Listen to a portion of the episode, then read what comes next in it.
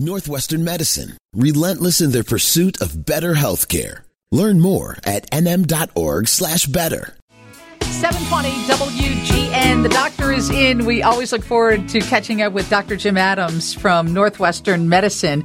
It's sponsored by Northwestern Medicine, relentless in their pursuit of better health care. At the top of the show, I said on Saturday, I took the dogs for a walk and I came back in, and over the course of an hour, I pulled 14 ticks off of me, five, and my hair and my, oh my God, it was just awful. Dr. Jim Adams, that seems to be pretty common this summer. And now we've got mosquito and tick borne illnesses that are on the rise. What can you tell us about what to do, how to identify it, how to keep ourselves safe? Well, keeping ourselves safe is the number one thing. You're exactly right. Increased ticks, and I think anybody out in the woods and grasses knows that if if it's cool enough to wear long pants with proper shoes and socks, that's helpful. Keep them off you, but many times it's just too hot. Make sure you search your body, all your cracks and crevices, all through your hair. Take a shower, ideally. Um, if they're on your skin, brush them off. And it's the ones that get that burrow in. They have to be a while, on a while to burrow in. They're the ones we worry about Lyme disease. Right. That's what you will cause it. So I didn't have much fear because when you told me that last time, I thought, well, I, I, got them off before they burrowed in. What about malaria? That seems to be, I mean, I thought it was eradicated, and there's been seven or eight cases in Florida and Texas. Well, around the world in, in warm countries, it, it's a major, major deal. It is not something that's the biggest deal in the United States, but that it showed up seven times uh, in in native U.S. Uh, states is something that was noted. It's not the biggest fear, but malaria broadly worldwide is is really, really troublesome. Of all the things, I wouldn't worry, be worrying about malaria. Let the public health track that. Okay, cool. Uh, did you do you know anything about this? Did bariatric surgery lead to Lisa Marie Presley's death? That I mean, it was oh. years after. Yeah, it's a good question, and people are trying to to figure that out because she did die of, of a bowel obstruction. There was something that pinched her bowel that um, that that did cause her death. And two things: one, the connection to bariatric surgery is not at all certain, and if people have had bariatric surgery, this is not a, not a concern. However, anybody that's had any abdominal surgery, if you start to get p- bad pains, years later, get you do have to get it checked out because it could be blockages early or late. That's not uncommon. What was surprising to her is it's that's painful and you start vomiting. It's really miserable, and that that she didn't get checked out earlier is the is the disappointing thing because we do see we do see um, blockages in the bowels at times. Right, and it rarely leads very, to death, right? Rarely. It's very treatable. It's very important to get seen, and so it can be properly treated. And so that's the that's the, the questionable part of that I have for in her death. We were talking about the Golden Bachelor. I'm sure you're not home watching the Bachelor Bachelorette series very often, but they've got a 71 year old guy on now that they'll feature finding love. And Steve said in the promos they kind of focus in on his hearing aids. That used to be a sign that you were old, but they're they've changed so much. And I was reading that study that said hearing aids may reduce your risk of dementia by half. Why is that?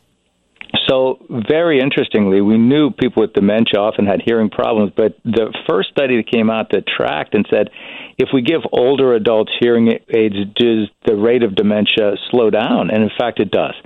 So, for older adults who have hearing problems, getting hearing aids really can help people stay sharp and slow the rate of cognitive decline. We, so really get your parents, grandparents, aunts and uncles hearing aids if if they're older, it can keep them going. Because they're missing out on conversations, right? Yeah, and for some reason, missing out on conversations, missing out on that auditory stimulus, which then, then can let the brain deteriorate. So you have to use your brain to stay sharp. Well, and if I can interject, you're just a little more isolated too. You know, if, if you're, That's not, right. you're not fully participating, if you can't hear people. That's yeah. a very, very good point. And that social interaction is really important, really key to maintaining that longevity and that, that wellness, yes. Okay, great. Dr. Jim Adams is with us from Northwestern Medicine. We're going to get a quick check on weather and traffic and then come back and talk about two things um, the outbreaks on cruise ships and liver transplant surgery. They're celebrating a big milestone at Northwestern. But what's going on, Gabe?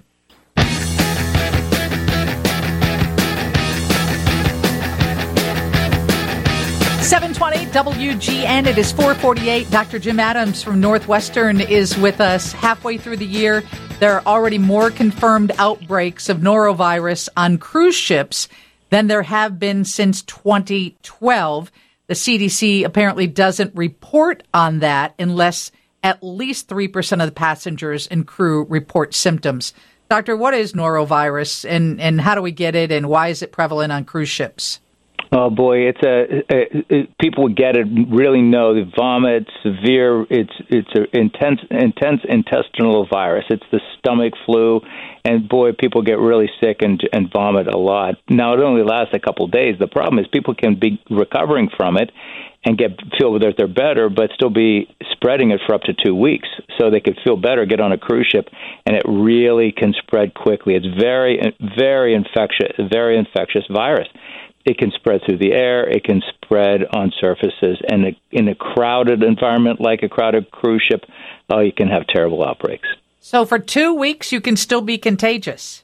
Yeah, you, it only lasts a couple of days, but you can be contagious for two weeks. Yeah. Holy smokes. And before I let you go, I wanted to applaud Northwestern Memorial Hospital. 2,500 liver transplant surgeries. That seems to be an enormous amount. Tell me about that headline.